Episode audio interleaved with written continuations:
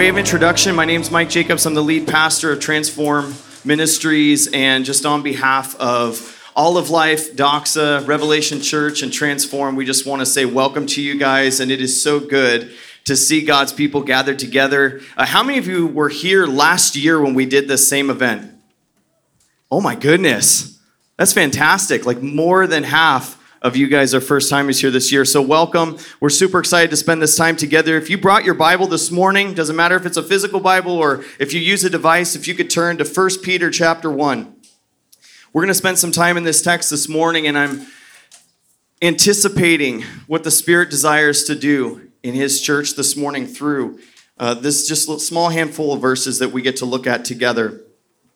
As we begin our time, if you would pray with me, I just want to take a moment and let us settle and calm our hearts before the Lord. Would you bow your heads with me in prayer? Father, we come before you as your creation, as your people.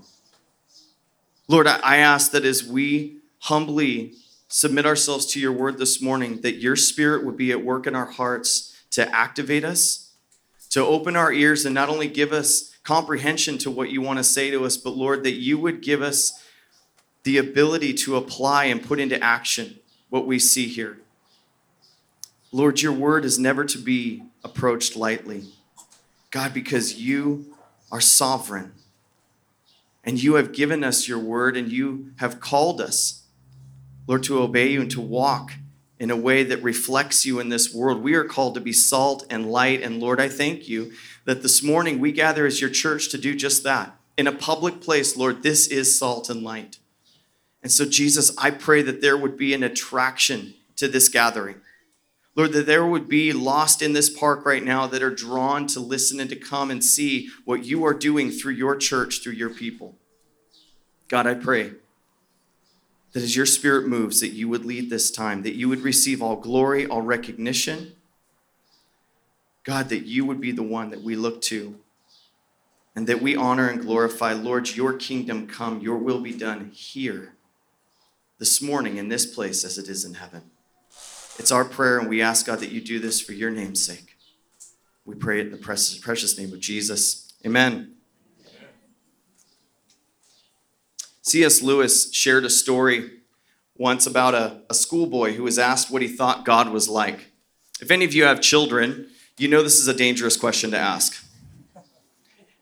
And he was a schoolboy was asked what he thought God was like, and he replied that as far as he could make out, God was the sort of person who's always snooping around to see if anyone is enjoying himself and then trying to stop it. Kids are uh, funny and really honest, and sometimes can reveal things that we think in our own hearts, can't they? That's exactly sometimes how we approach God or how we treat God. God's just the one that's snooping around trying to be the killjoy of all my fun. If I was asked the question what God was like, I would probably consider and answer carefully, especially as a pastor. And as a pastor, probably want to respond quite theologically. And you would expect that of me, wouldn't you? I think amongst the gathering of believers, my answer would be widely accepted and agreed upon because we know God, we revere His word and what He said to us, and what He's revealed to us about Himself in it. However, while the words that we respond with can be theologically correct and should be tested against the Word of God to see whether our confession is true. My honest belief in who God is is revealed in how I live. Who I truly believe God is is revealed in the lifestyle and the way that I live. Do I really believe that God is good? Or do I think that God's just out to ruin my good time? Do I really believe that he prescribes what's best for me in his word? Then if I obey it, that that's going to be the best course for my life?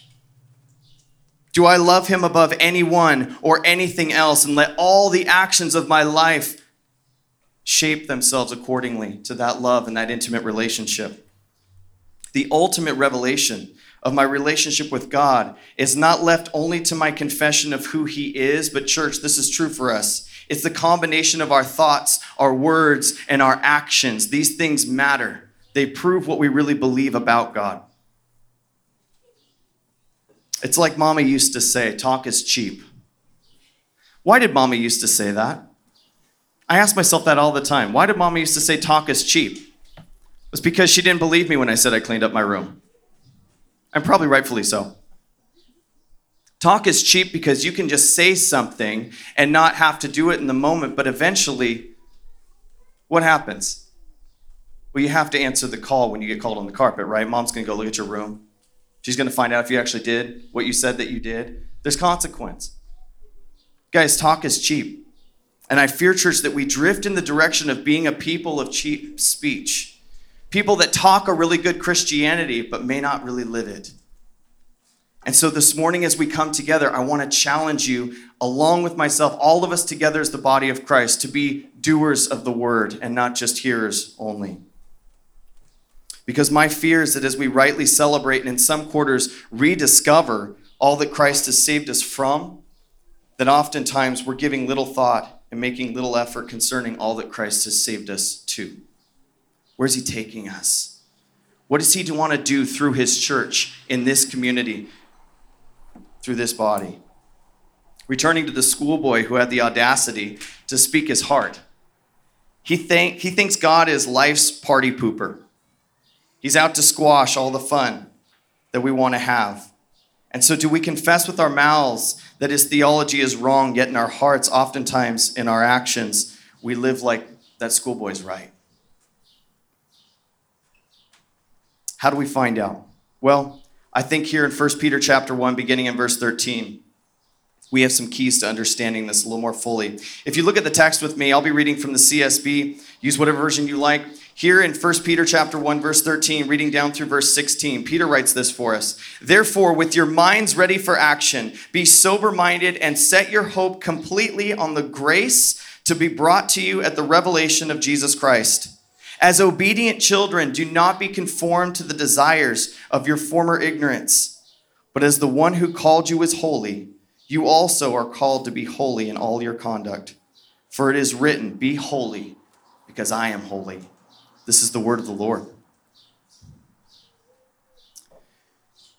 As Peter begins this new section in the first chapter, he says, therefore, and the therefore in verse 13 is equivalent to, in view of the fact that even though you're undergoing many kinds of trials, which he talks about in verse 6, and yet because your heavenly inheritance awaits you, verses 3 through 6 contain the instruction for that, he says, ready your minds for action. Prepare your minds to take action, not just to think about it, but to put things into play. Peter uses an expression referring to gathering up around the waist the long, loose Eastern robes that would hamper your progress in running or exerting. We've probably heard it if we've read the King James as kids, or if we still do. Gird up the loins of your mind, he would say. In other words, tie these robes up and get ready to do something, to take action, to be active. And so Peter says, ready your minds for this kind of action. He's using a physical picture to explain a mindset of readiness. And so, readying your mind involves removing from thought all that would hamper you from the onward progress of the Christian life. It's removal from the mind the things that stop you from honoring God or doing what God has called you to do. And this is not implied within the text that we do this temporarily. This isn't a refresher of like, okay, now people, let's get this going just for a little bit. We need a little burst of holiness, and then we can go back to doing what we want to do. This is a call in our lives to give ourselves to God and to prepare our minds for action always.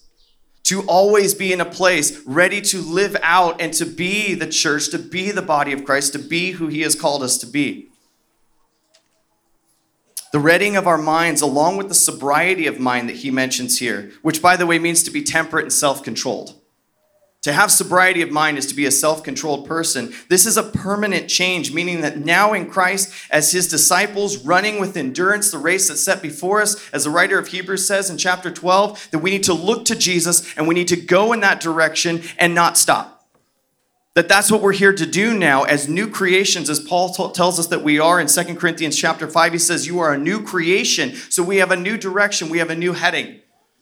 And that means that we aren't occupied in our minds anymore with the things of this world. Now, we have earthly duties, but how often do those earthly things that we have to do, going to work, taking care of our families, all these types of things, how many times is that the primary and not the product of our relationship with Christ? The way you love your family is the product of your intimate relationship with Jesus. The way that you go to your job and do your job is the product of your intimate relationship with Jesus. It's not that Jesus is a supplement to your life. He is the core, He is the nucleus, He is the one that everything flows from. Amen? Amen. That is the call of the church. That is the heart of God for His people, is to be a people that live their lives in response to the intimate relationship that they have with Him. He says, Set your hope completely on the grace to be brought to you at the revelation of Jesus Christ. I don't know about you guys, but sometimes I struggle with words. Can you guys help me with this? Set your hope completely. What do you take that to mean? What does completely mean? You could say it. Completely. it's completely, it's not partial. Set your hope a little bit on Jesus, and the rest of it should really be on your savings account. Is that what it says? No. No, good job. Set your hope completely on the revelation, it says, on the grace to be brought to you at the revelation of Jesus Christ. Set it completely on Him. Do you want to know why we get disheartened? Our hope isn't completely set on the grace that's to be revealed at the day of Christ Jesus. Do you know why we struggle with depression? You know why we struggle with so many things in our lives? It's because we aren't setting our complete hope and everything in our lives on the revelation of Jesus Christ, on His coming, on His fulfillment. Our hope is perfectly, unchangeably, without a doubt, placed in the grace that will culminate God's redemptive activity through Jesus in us when He returns. Amen? Now, we just said and agreed, you agreed, that that's the right mindset. Is that what our lives look like? Is that what we're reflecting in our actions and what we do? If we believe that, we testify with Peter in Acts 4:12 when he says, "There's salvation in no one else." This is one of our favorite verses as the church. Peter says, For there is no other name under heaven given to people by which we must be saved. Do you realize, realize how much of a temptation it is for us right here in this gathering to put our hope in stimulus? You know, before that stimulus, I really didn't know how it was going to go for us. May not have been able to afford that big screen, and that didn't happen. You guys, our hope is not in things of this world. Our hope is not in things of this world. Our hope is untouchable. Our salvation has been secured by the finished work of Jesus Christ on the cross for our sake. Amen? Where it's at. He paid for me, He paid for you. That salvation is going to culminate when Christ returns, and it is in that unchangeable truth that we place our hope. That's what gets me excited about tomorrow. That's what makes me excited about today. You guys can think I'm a complete goofball up here. That's okay. You want to know why? Because you're stuck with me for eternity. That's radical. You're stuck with me for eternity. I'm stuck with you for eternity. Here's the thing. You guys, this is very exciting to think about. God has brought us into his family. He has changed us. If, if, if we offend each other, if we struggle in this life, we need to pursue reconciliation because we got a lot of time together on the other side. We got a lot of time to spend together in glory with Jesus. This is just the warm up. This is the soft opening, if you will. You guys, with our hope in Christ, with Jesus as our rudder in life, He is steering us in the direction that we ought to go. That's the proper placement, the proper positioning of His body. Take a look at what 1 Peter 1:14 says because this is the next thought that he carries us to. As obedient children, do not be conformed to the desires of your former ignorance. As obedient children. Literally, the Greek in this reads as children of obedience. You're like, that's pretty much what it said. Yeah, I'm just showing you it's accurate. Of course, the word of God is accurate, but understand this. He is saying that we are to be obedient children. Is that what you would expect to read after the build up in verse 13? You would read verse 13, go, get ready. All right, I'm ready. be sober minded, locked in, right? Looking to Jesus and his return. Are you ready for the next part? Go be a world changer. Nope. What does it say? Be an obedient child. Now, I didn't get any shouts. I didn't get anybody jumping around excited. Why? Because in our world, you guys, and we struggle with this creativity, relevance, being a world changer, all sound better than boring old obedience, don't they? Let's think about it. How many of us are really passionate about obedience? What do you love in life? Would obedience be the first word out? Being obedient to God. Favorite thing ever. I'm passionate about obedience. By the way, if your kids say that, can we talk about them being my kids? No, but like you understand what I'm saying? Like, we that's not something we're naturally passionate about. It's something that our world is not passionate about. What does the world tell you? Be a rebel. You be you. You do what you want. Don't worry about what people say. Stand up. Do your own thing. What is God passionate about for his church? Obedience being obedient to Him? The reason, church, why we're called to be obedient is because through obedience, we're conformed into the image of Jesus. When we obey what God has told us to do, we are reflecting Christ because that's who Jesus is. He came to this earth to be obedient to the point of the cross. Read Philippians chapter 2. Jesus showed us the model of what it was like to sacrifice yourself unto obedience. And you know what? That may mean you're not going to be a world changer by the world standards, but it means that you will fulfill the role that God has called you to here on this earth. Because we share this. Every single one of us shares this calling to be obedient to the Father. Is it easy? You can answer. Is it easy? No. Good. Resounding no. I agree. It's not easy. Is it important?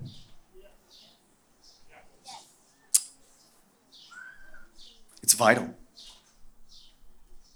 It's absolutely essential. Do you want to know why? I hope you do, because you get to hear it anyway. John chapter 14, verse 15. Jesus says this If you love me, you'll keep my commandments. Have you ever thought about that self contained, just thought about and prayed over that statement? That Jesus said, If you love me, you keep my commandments. It's as simple as that. Not only are we called to obey him as a loving response to him in our personal relationship with him, but we're to teach others to lovingly respond through obedience. Think about this passage that we know so well Matthew chapter 28, verses 18 through 20. If you came to our Easter gathering, Zach taught this passage. Matthew 28, 18 through 20. Jesus came near and said to them, All authority has been given to me in heaven and on earth. Go therefore and make disciples of all nations, baptizing them in the name of the Father and of the Son and of the Holy Spirit, teaching them to observe everything I have commanded you. And remember, I am with you always to the end of the age. Did you catch the part about obedience in there? Did you catch how that ties it all together? That we are not just to make disciples and define what making disciples is like according to our own mind. We're to baptize people very specifically. All of this is tied together with his statement of teaching them to observe everything I have commanded you. That's obedience if we're teaching people to obey everything that Jesus has commanded, Jesus said, If you love me, you keep my commandments. It reveals the heart when we respond through obedience. Now, this isn't something that we can fake because God knows your heart and He knows my heart. I can't fake Him out of this. But we need to teach people to obey as a loving response in relationship. Nothing contrived, nothing made up, but in response to your love of God, you live in such a way. What happens following this is the church is identified by obedience. The church becomes something that's identified by obedience. Romans chapter 16, verse 19, Paul recognizes this and he says this to the church in Rome The report of your obedience has reached everyone. That doesn't sound exciting, does it? Everyone knows you're obedient. Good job. Do you realize this is what God wants? That, that He longs for this recognition of obedience from us? As the four churches gathered here in this area, that we should long to be identified through obedience, both individually and collectively? The reputation of the church matters. And I want to ask us this question this morning Is our reputation one of obedience? Is that what we're known for? If someone comes up to you and wants to know about your fellowship, or somebody asks about your fellowship between a friend says hey I, I, you know i heard about this church over there. What, what's their service like? Rock and roll baby. No i'm just kidding. Like would you what's it like? What, what are the people like? What's the church like? Would someone look at you look at that other person about your church and say they just obey god. They just obey the lord. They do what he says they believe the bible so much they actually live it out the culture we create in our churches can have no greater declaration than in this place, Jesus Christ is obeyed. If people walk into your church, is that something that they will understand about us? In this place, Jesus Christ is obeyed. Not because we're trying to earn his favor, because we absolutely are in love with the Savior. A loving response to his salvation, empowered by the Holy Spirit, is a mighty testimony. It's a mighty testimony to the power and the work of God. For those who love Jesus and walk in his ways, are filled with the Spirit, and those people who are filled with the Spirit are passionate about the things of the Spirit and not the things of the flesh. Let me read to you the rest of the quote from Jesus in John chapter 14. I read just chapter 15, or verse 15 to you. Let me read all the way down through verse 17 now. Jesus says this If you love me, this is what I read before, you will keep my commands. And I will ask the Father, and he will give you another counselor to be with you forever. He is the Spirit of truth. The world is unable to receive him because it doesn't see him or know him, but you do know him because he remains with you and will be in you. We are not left to ourselves to live a life of obedience. God has empowered every single one of us who are in Christ Jesus to do this via the Holy Spirit. This is life altering stuff. Because I'm willing to guess that there are many here that struggle in the same way that I do, and that is reverting back to the life of the flesh to trying to do things on my own with my own resources and my own power. And God has told us, church, listen, you are empowered by the Holy Spirit to live godly and holy lives. And that's exactly where Peter's going to take us next in 1 Peter chapter 1 and verses 15 through 16. He says this As the one who called you is holy, you also are to be holy in all your conduct. For it is written, Be holy because I am holy. Do you ever read those verses and get really intimidated? Do you ever read about holiness in the Bible and feel like it's just kind of an idea and not really a standard? Not really a command that God expects of us? I love reading that passage in John chapter 14 in conjunction with this because Jesus reveals to us, I have empowered you by my Spirit to be a holy people, to live holy lives. This is something that we are all empowered to do. Holiness is the byproduct of a believer that is in loving obedience to Christ, empowered by the Holy Spirit. The Christian standard for living is Jesus. And Jesus was empowered by the Spirit and obedient to the end. That's not a popular message if you want to fill up a large cathedral full of people, but it's the truth. And it's what God expects of us. Holy submission unto the Father, despite the shame, the suffering, the rejection, to value the perfect plan of the Father over the life that we want or wrongfully think that we deserve. Maybe you're going through something right now that you don't feel you deserve. What about Jesus? What did he go through that he didn't deserve? Maybe you feel like you've been asked too much or you've laid down one too many times and people are walking all over you and they have no right to do that. Jesus did the same thing. Jesus continually laid his life down. And he says, If any man would come after me, let him deny himself, let him take up his cross and follow me. It doesn't mean it's easy. Good thing he didn't leave you to do it alone, he filled you with his Holy Spirit.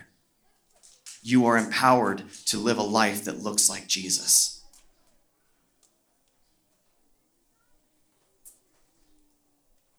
We weren't created to get what we want out of this life. We were created to glorify God. You and I were not put here to get what we want. Maybe what you want the most right now is to leave this covered area. you guys, I wasn't put here to get what I want. I was put here to glorify the Lord the same way that Jesus did, to glorify the Father the same way that Jesus did, and that's by submitting my life unto Him in obedience. And through that, I can be holy as He is holy. Only by His purchase on the cross, only by the filling of His Spirit. It's all Him. We can't take credit.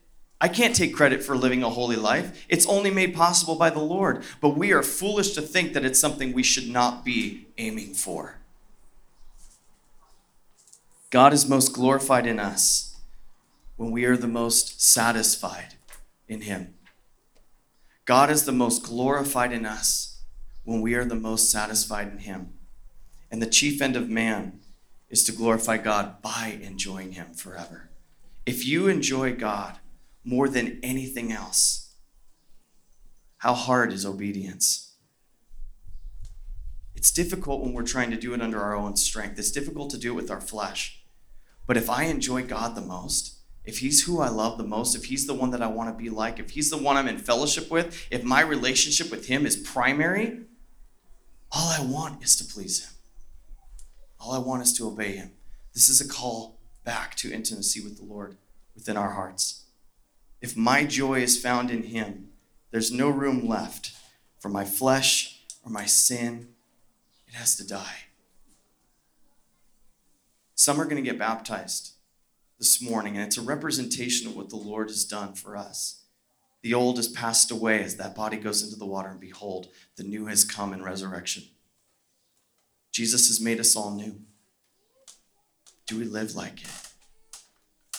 Do we live like it? Do our lives reflect that? Is it more than words? Can somebody look at your life and see an example of Jesus? This is what we're called to, church. I want to close with a very short verse from a hymn. It's a hymn entitled, I Gave My Life for Thee. Reads this way I gave my life for Thee, my precious blood I shed, that Thou might ransomed be and quickened from the dead. I gave, I gave my life for Thee. What hast Thou given for me?